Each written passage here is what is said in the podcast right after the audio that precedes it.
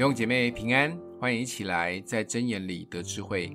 今天我们一起来看真言的六章二十七到三十五节。人若怀里揣火，衣服岂能不烧呢？人若在火炭上走，脚岂能不烫呢？亲近邻舍之妻的也是如此。凡挨近他的，不免受罚。贼因饥饿偷窃充饥，人不藐视他。若被找着，他必赔还七倍，必将家中所有的尽都偿还。与妇人行淫的，便是无知；行这事的，必上吊生命。他必受伤损，必被凌辱。他的羞耻不得涂抹，什么赎价他都不顾。他虽送许多礼物，他也不肯罢休。这里有两个很有意思的问句：你怎么能够把火藏在怀里而不烧掉自己的衣服呢？你怎么能够在炭火上走路而不灼伤自己的脚吗？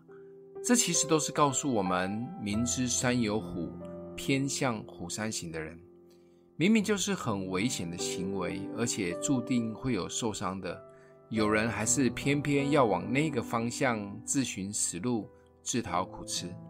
这里举了一个例子：你没事就去跟邻居老王的太太打情骂俏，还睡人家，她老公一定发怒，报仇的时候绝不会手软。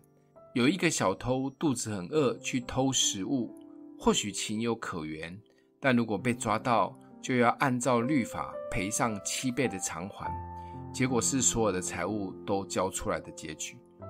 不要小看我们在教会聚会读经。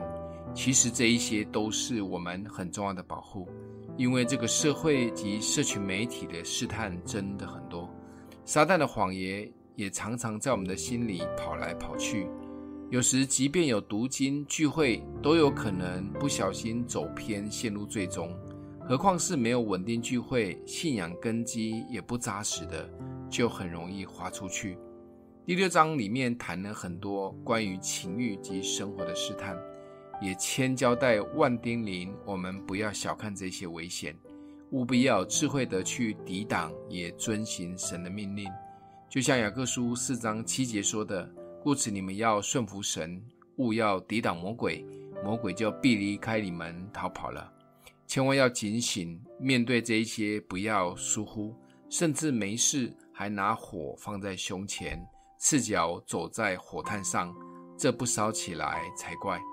今天默想的经文在二十七、二十八节：人若怀里揣火，衣服岂能不烧呢？人若在火炭上行走，脚岂能不烫呢？我们一起来祷告：爱我们的父，你是我们的避难所及保护，求主赐给我们警醒的心、清醒的灵，特别要依靠去抵挡任何恶者的作为，让恶者完全无立足之地。奉耶稣基督的名祷告，欢迎订阅分享，愿上帝祝福你哦。